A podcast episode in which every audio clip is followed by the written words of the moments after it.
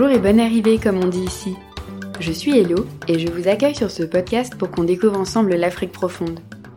L'Afrique qu'on imagine mais qu'on ne connaît pas. Celle qui brille de mille couleurs mais qui se confronte aussi chaque jour à la pauvreté, la maladie et la mort. On parle aussi d'Afrique fraternelle, d'Afrique chaleureuse, d'Afrique festive. L'Afrique qui rayonne.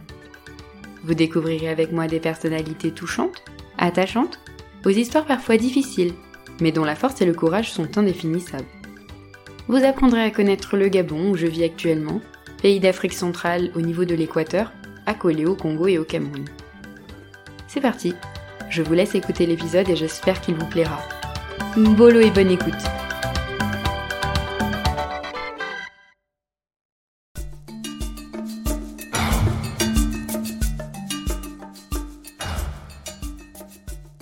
Aujourd'hui, j'ai le plaisir de recevoir Félicité, maîtresse depuis plus de 10 ans.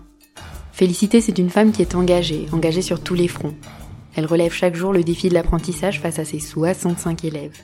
Elle nous parlera de la réalité de son métier, comment elle l'a vu évoluer, des problématiques auxquelles elle est confrontée chaque jour dans sa classe, mais également de tout ce qu'elle entreprend en donnant de son temps et de son énergie pour faire un monde meilleur.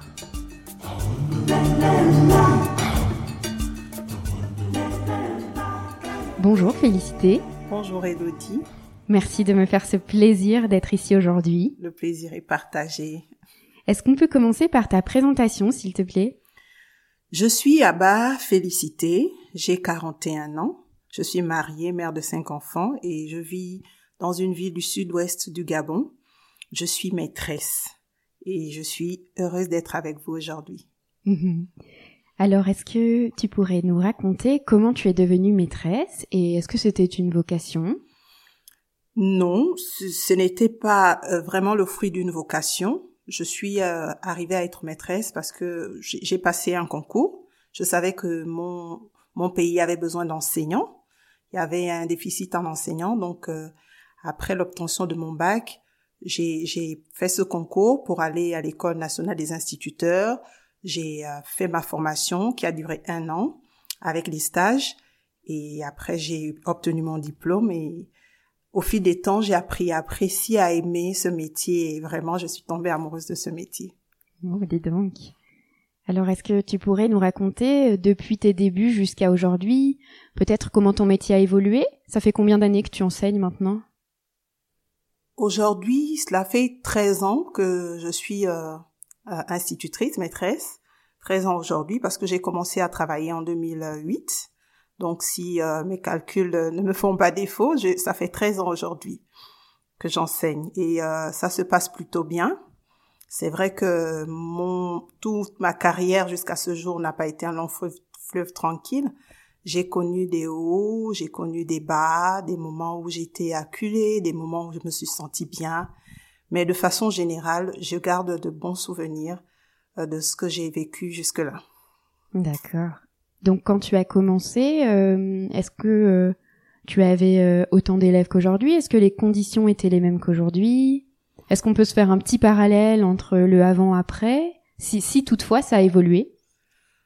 Oui. Comme je disais, il y a eu beaucoup de, de hauts et de bas. Quand je suis arrivée, j'étais pleine de... J'étais, j'étais en fait, j'avais quelque chose, je sentais qu'il fallait que je donne ce que j'avais appris. J'avais cette énergie, j'avais cet amour, j'avais cette force que je voulais communiquer quand je suis arrivée sur mon lieu de travail. Donc, euh, les premières années ont été ces années-là où il fallait vraiment que je je libère le, enfin, cette énergie-là que j'avais emmenée de l'école.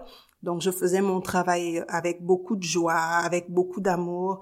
Euh, les, les élèves déjà à l'époque, hein, je j'avais pas beaucoup d'élèves. J'avais, euh, c'était autour de 45 élèves. Et les classes, ça se passait plutôt bien. Et lorsque j'arrivais dans mon école, à l'époque, j'avais, l'école avait des documents, les enfants avaient des livres.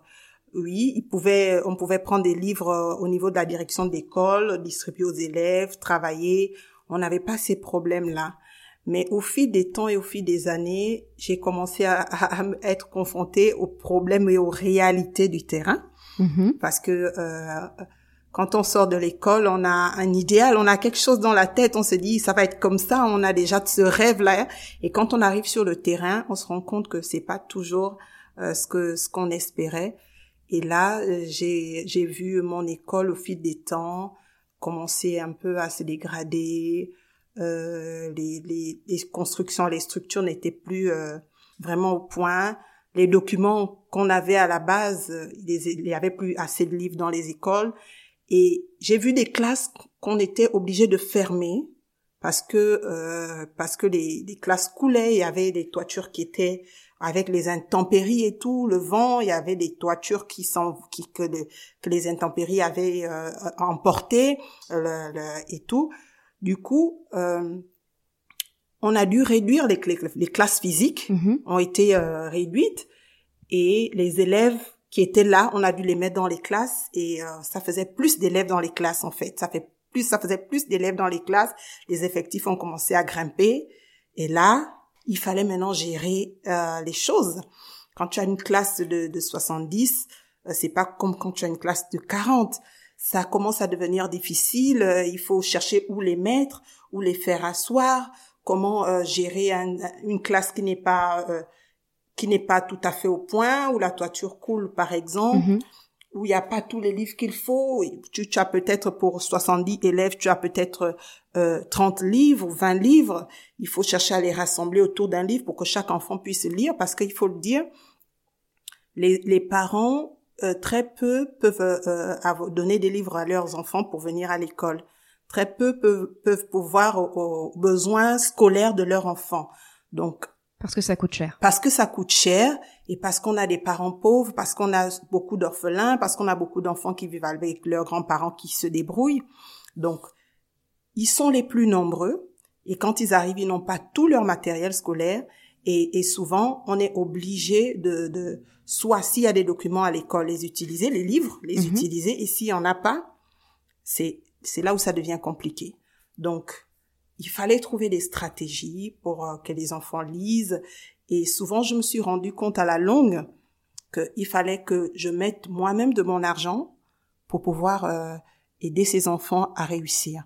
Donc, je faisais des photocopies pour des enfants. Souvent, quand certains n'avaient même pas les fournitures scolaires, j'achetais des cahiers, j'achetais des couvertures de cahiers, j'achetais des stylos, j'achetais des choses pour pouvoir mhm. aider. Et, et, et, les parents de ces enfants-là venaient me voir et me disaient, Madame, on a vu à la direction, on voit avec vous, on n'a pas, on n'a pas assez d'argent, on n'est pas, il faut attendre qu'on ait de l'argent pour acheter les cahiers. Et comme moi, je voulais travailler avec ces enfants-là, j'étais obligée à chaque fois de mettre euh, un peu des moyens là-dedans pour pouvoir aider les enfants à, mhm. à apprendre. Donc, c'est ce genre de problème qui se présentait à moi au quotidien, chaque année, euh, j'ai été confrontée à la pauvreté des enfants, le manque et ces enfants-là et, ces enfants-là qui devenaient de plus en plus grands parce qu'au fil des temps, il faut dire, il y a certains enfants qui ne s'intéressaient plus vraiment à l'école, je ne sais pas pourquoi, mais ça devenait comme une tendance euh, générale et on retrouvait de, des enfants de plus en plus grands dans les classes, c'est-à-dire qui ne voulaient plus avancer, qui restaient là dans une classe euh, des années parce mhm. que le redoublement est permis encore chez nous. Donc, il pouvait reprendre la classe trois fois parce que il ne, il n'a plus d'intérêt à, à, venir à l'école, donc il vient, il s'assoit trois ans, il est là et il prend de l'âge. Donc je pouvais trouver, je pouvais avoir des enfants de 18 ans. Ah oui. 18 ans, 17 ans, en quatrième année.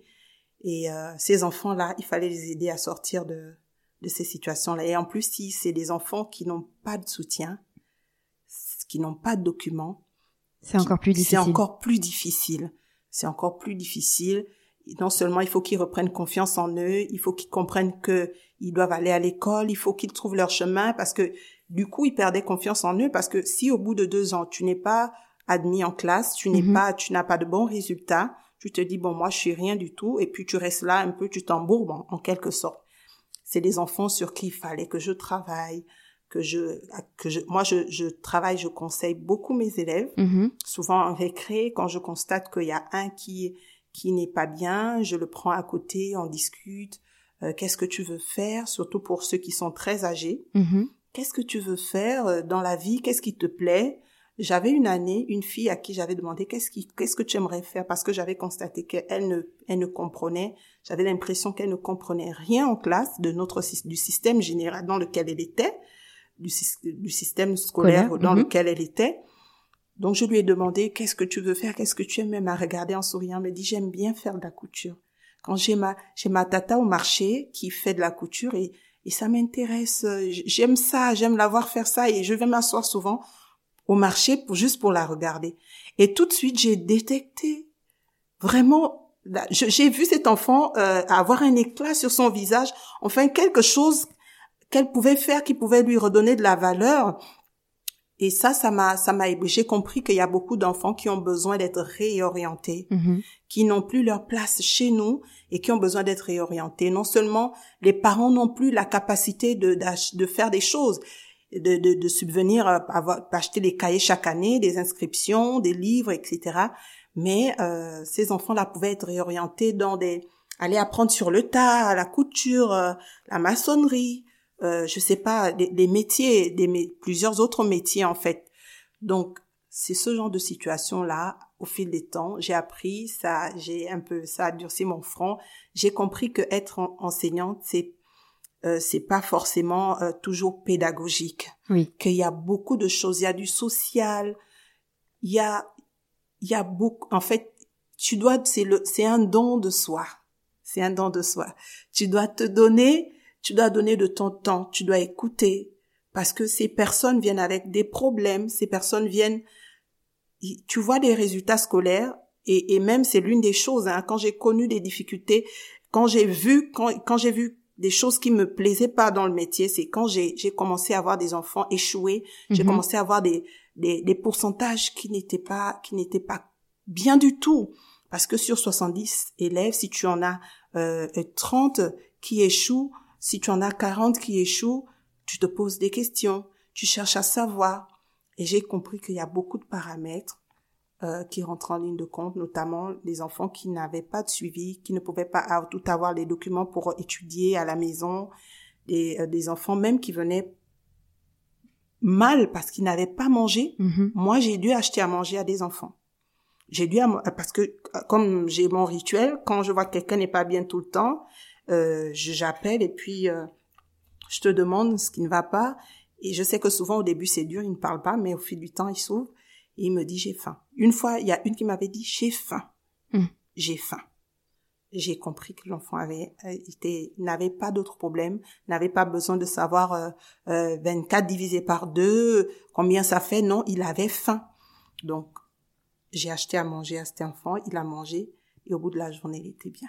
Hmm. Donc ce métier-là, euh, voilà, les moments difficiles ont été ces moments-là où j'ai vu des élèves échouer, malgré le fait qu'on pouvait expliquer des leçons, les résultats n'étaient pas toujours bons, où j'ai vu des élèves, euh, euh, j'ai vu j'ai eu des effectifs compliqués, où il fallait gérer, il fallait essayer de, de racoler les deux bouts à chaque fois, où j'ai vu euh, euh, ces classes-là, euh, quand il pleut, on est obligé tous de se rassembler dans un coin de la classe parce que ça ne, les structures ne répondaient pas toujours aux normes. Et euh, voilà quoi. Parce que la pluie tombe dans la classe. Parce que la pluie tombe dans la classe. Ouais, c'est des difficultés qu'on a rencontrées. Et euh, on se dit bon, voilà quoi, tout ça, ça fait partie du métier d'enseignant. Euh, et voilà, dans, dans, chez nous. Et puis voilà quoi. Mhm, mais quand on t'écoute, on voit que tu es une grande passionnée et que tu fais sûrement beaucoup, beaucoup, beaucoup pour ces enfants. Oui. Je vous, comme je disais, j'ai, j'ai pas, j'avais pas vraiment cette vocation-là, euh, mais à la longue, j'ai appris. Je pense que ceux qui m'ont, euh, ceux qui m'ont fait aimer ce métier sont ces êtres-là, ces enfants. Mm-hmm.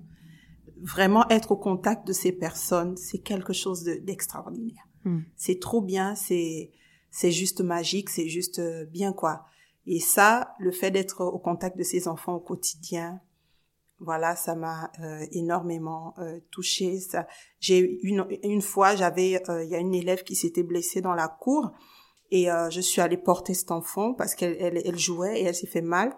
Et après, le directeur m'a chargé de d'emmener cet enfant à l'infirmerie. Je l'ai emmené à l'infirmerie. C'était pas mon élève. Je tenais les quatrièmes années. L'élève était en première année. Et à l'infirmerie, j'ai acheté un sandwich à la petite j'ai acheté un jus de fruits. On est resté là, on a attendu les infirmières, on l'a soignée. Et euh, les fois qui ont suivi, elle est restée quasiment dans ma classe toutes les récréations. et après, une fois, je rentrais chez moi et lorsque je suis montée dans ma voiture, Elle s'est accrochée à ma portière, elle s'est mise à pleurer, elle a dit, tu es ma maman. Ah. Tu es ma maman, tu es ma maman. J'étais tellement, le directeur a dû venir la prendre. Elle a dit non, je veux rien entendre. Je veux aller avec ma maman. Je veux aller avec ma maman.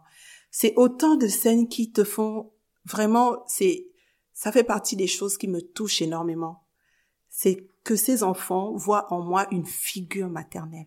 C'est-à-dire le fait qu'ils soient, et ça c'est important parce que quand tu transmets maintenant la connaissance, ça passe mieux quand euh, quand ils voient en toi une maman en fait c'est vrai que la maman aussi, elle chouchoute beaucoup, mais c'est genre maman euh, avec euh, le bâton et la carotte en fait. Dans le sens que quand il faut être euh, dur pour travailler, je le fais, et quand il faut être très tendre pour les aimer, pour les comprendre, pour les écouter, je le fais aussi très bien. Mm-hmm. Voilà. Et face à toutes ces difficultés finalement que tu que tu vois au quotidien, on peut quand même se demander où est-ce que tu puisses ton énergie. Oui, mon énergie, euh, je la puise en Dieu, parce que je suis euh, chrétienne. je, je, je suis chrétienne et je suis chrétienne depuis longtemps. Je crois en Dieu, je crois en la parole de Dieu. Je, je pense que mon énergie, premièrement, je la puise en Dieu. Et je la puise également dans ma famille auprès de ma famille. Parce que j'ai eu cette grâce, j'ai ce privilège d'avoir des enfants merveilleux et un mari adorable. Lorsque je rentre à la maison, je peux avoir passé une journée difficile dans une classe salle de classe qui fait chaud, où il fait chaud, dans une salle de classe où il fait chaud, qui chauffe quand il est midi 13 heures, les odeurs sont pas toujours rendez-vous, euh, les gens transpirent, c'est pas toujours gai. Mais quand j'arrive chez moi et que je rencontre ma famille, je vous assure, c'est, c'est une bouffée d'air que vous ne pouvez pas imaginer. Ces enfants me font du bien, ils sont, ce sont des enfants adorables, mon mari. Vraiment, c'est, c'est là-dedans que je puise ma force et quand je me réveille le lendemain, allez, je suis forte pour le, jour qui suit. Hmm. Est-ce que je pourrais te demander euh, s'il y avait une chose dont tu aimerais me parler, euh, la plus belle chose peut-être que tu aies pu vivre avec tes élèves, une histoire, euh, une anecdote, quelque chose de beau dont tu aurais envie de partager? J'en ai un peu parlé tout à l'heure. Je disais c'est le fait, c'est ça n'a peut-être pas un lien avec la pédagogie, mais c'est c'est c'est le fait que ces enfants voient en moi une mère ça, ça me touche énormément. Et aujourd'hui, j'ai des élèves qui ont commencé, que j'ai enseigné avant, qui sont à l'université aujourd'hui et qui continuent de me demander des conseils. C'est des adultes, mais qui continuent de chercher mon numéro pour me demander des conseils. Ça, ça me, ça me touche énormément. Je me dis, euh, je, je donne, en fait, je suis importante, j'ai une place dans la vie de ces enfants. C'est-à-dire, c'est des enfants que j'ai enseignés il y a cinq ans, mais qui pensent à m'écrire parce qu'ils traversent une situation, parce qu'ils sont amoureux, ils veulent savoir comment faire, parce qu'à l'école c'est un peu compliqué, ils veulent des conseils, etc. Donc ça, ça, ça me touche énormément et c'est là ma joie en fait, parce que j'ai l'impression qu'à la longue, j'ai une grande et belle famille. J'ai plein, tout plein d'enfants, tout plein d'enfants dans le dans le Gabon en fait. Donc c'est ça, c'est ça mon, en fait c'est ça ma plus grande joie. Et quand je je m'assois, c'est ce qui me fait le plus plaisir, c'est de savoir que ces enfants se sont attachés à moi. Il y a des enfants aujourd'hui que j'ai presque adoptés entre guillemets qui qui me fréquentent, qui étaient mes élèves, qui ne qui n'arrivent pas à se détacher. Ils n'arrivent pas. Même les parents me disent mais comment comment tu fais? Pourquoi cet enfant te t'aime tant quoi? Ça c'est c'est quelque chose de ça ça fait boum dans le cœur. Je disais dans l'introduction que tu es sur tous les fronts. Euh, tu es chanteuse à tes heures perdues, mais pas que. Tu es musicienne, comédienne, et tu es aussi engagée dans une association pour aider les jeunes mamans. Est-ce que tu pourrais nous en dire plus sur tous les à côté et insister peut-être un peu plus sur ton sur l'association dans laquelle tu fais partie? Alors, euh, je ne dirais pas que c'est une association en tant que telle, mais euh, on va vers cela. On s'occupe des enfants, euh, des, des, jeunes filles mères, Mhm. parce que tout le long de tout le long de ma carrière, euh, j'ai constaté que souvent, au moins tous les deux ans ou sinon chaque année, il y a toujours une fille enceinte dans les classes que je tiens. Comme je tiens souvent les grandes classes, c'est des filles de 13 ans. Les grandes 14 classes, c'est-à-dire Euh, CM1, CM2 CM1, CM2. Mhm. Et c'est souvent là où on retrouve euh, les filles euh, enceintes à une certaine période de l'année. Elles prennent des grossesses, etc. Et ça, à chaque fois, ça me, ça me plaisait pas. Pas plus tard que l'année qui vient de passer, il y avait une fille enceinte dans ma classe, et voilà. Euh, et ça, ça, c'était une, pour moi, c'était une grossesse de trop. C'est, pour moi, je ne concevais pas que les enfants que j'ai eu toute l'année, il y a une qui est, qui est de famille pauvre, qui a du mal à déjà se, se trouver dans sa scolarité. Euh, cette fille va encore prendre une grossesse quelque part. Donc, je me dis, euh, je veux aider les jeunes filles mères qui ont déjà, qui n'ont pas, qui ont peut-être, euh, qui, qui, qui sont allées avoir des bébés pour aider dans l'accompagnement et euh, celles qui n'ont pas encore de bébés, qui sont des, qui sont jeunes filles et qui, euh, qui ne, qui ont besoin d'informations sur la sexualité, sur, euh, euh, voilà, toutes ces relations garçon-fille, etc., de commencer à conseiller, les encadrer, parce que souvent ce- ces grossesses euh, précoces f- font que les, les enfants n'arrivent plus à, à, à avoir leur scolarité normalement. Elles arrêtent souvent les- les- l'école, elles arrêtent d'apprendre, euh, voilà, c'est ça perturbe en fait leur scolarité.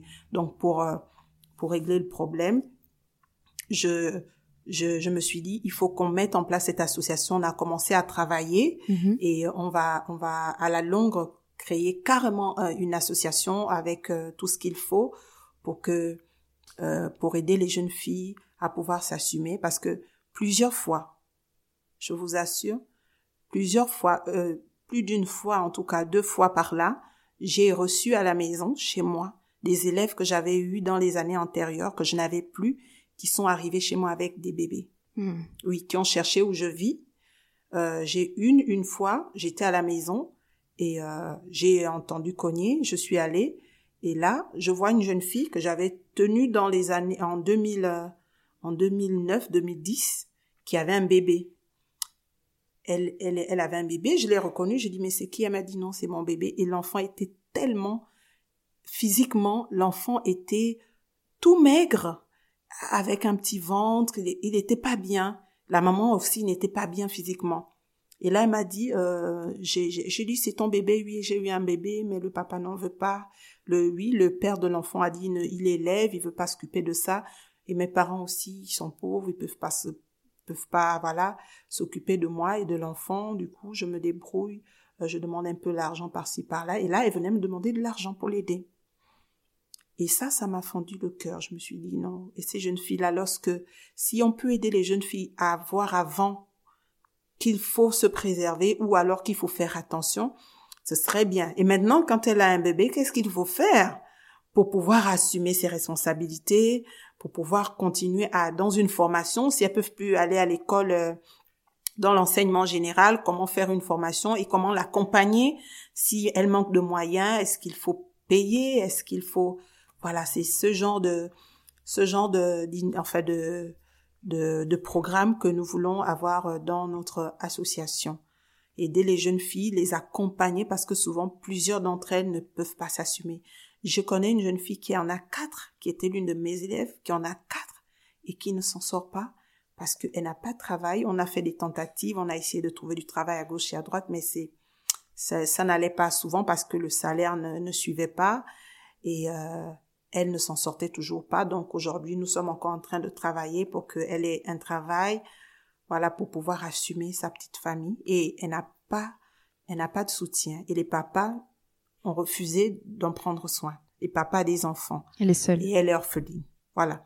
Du coup, c'est ce genre de cas que nous avons sous la main et on a besoin que ces, ces filles ont besoin d'être accompagnées, d'être aidées, leur dire comment s'assumer, comment chercher du travail, euh, comment, euh, euh, voilà, s'il faut aller en formation, qu'est-ce que tu veux faire, qu'est-ce que tu as envie de faire, comme ça je vois comment l'inscrire quelque part et, et, et voilà quoi.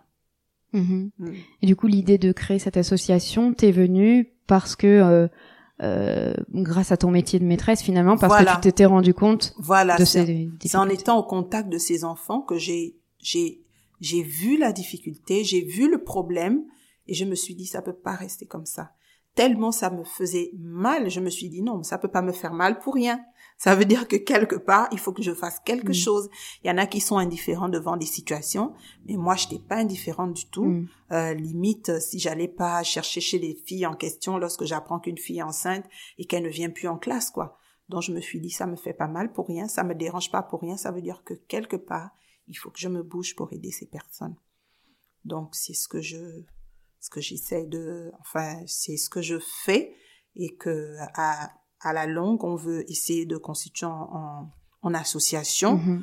avec toutes celles qui veulent bien. Pour l'instant, je travaille et avec les femmes de mon église pour pouvoir aider ces jeunes filles-là mm-hmm. et voir comment étendre la chose sur la ville, etc.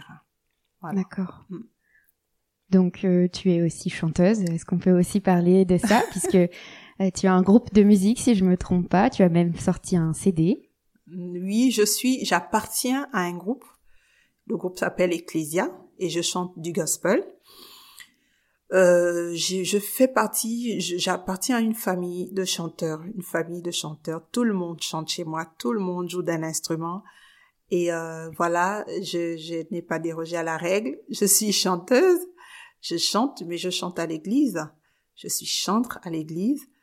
Donc, j'ai, dans le cadre de mon groupe, on a sorti un CD. Euh, le CD est intitulé Les Kuga. Vous pouvez le trouver sur euh, nos plateformes, Ecclesia Les Kuga. Vous aurez euh, nos clips là-bas. Donc, je suis maître de cœur dans ce groupe. Maître de cœur. Et puis voilà, quoi. Je suis, c'est, c'est, ça fait partie de mes passions. Mm-hmm. Oui. Quand tu dis on peut trouver sur les plateformes, c'est sur YouTube? Sur YouTube, voilà. D'accord. Mm. En tout cas, euh, c'est à se demander comment est-ce qu'on peut être mère de cinq enfants, gérer aussi bien son métier de maîtresse, euh, être euh, chanteuse aussi le week-end et avoir du temps à donner aux autres dans une association pour aider les jeunes filles. C'est vraiment à se demander comment tu fais. tu m'inspires beaucoup, vraiment. c'était un plaisir de t'écouter. si tu es d'accord, je te propose qu'on termine cet épisode par un petit chant, vu que tu es chanteuse, pour qu'on découvre un peu le son de ta voix. Oui, avec plaisir. Je vais chanter un chant euh, qui est d'ailleurs dans le CD de notre CD, les Kouga, qui veut dire revenez. C'est une invitation en langue euh, du sud-ouest du Gabon. Et dans ce chant, j'ai le titre de ma chanson qui a été, je l'ai écrite euh, en 2010. Le, le chant, c'est Mavo et Ning, je te donne ma vie.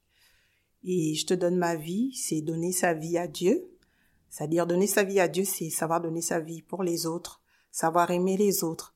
C'est aussi ça, quoi. C'est-à-dire mm. que être un instrument de Dieu sur cette terre pour aider les autres. Donc c'est un peu, c'est un peu ça. Je vais le chanter. One ening tame, one atome dame, ma ening, azambe ome, ma ening, azambe ome mavo ening zame mavo ening zame one ening zame one atome dame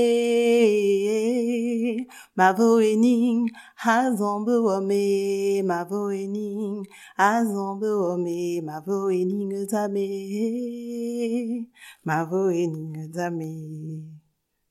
zame ungakuruma namalugua oh ungakuruma nama idumadzuna oh, oh idumadzuna namakanwa yes. Ah merci Félix c'était magnifique. C'était magnifique. Ta voix est incroyable. Ta voix est dingue. Alors, euh, c'est la fin de cet épisode. Merci infiniment, Félicité. Merci beaucoup. Du fond du cœur. Si vous avez aimé cet épisode, n'hésitez pas à liker, à partager et surtout à en parler autour de vous. Et puis, je vous dis à bientôt sur Hello Africa. coming true.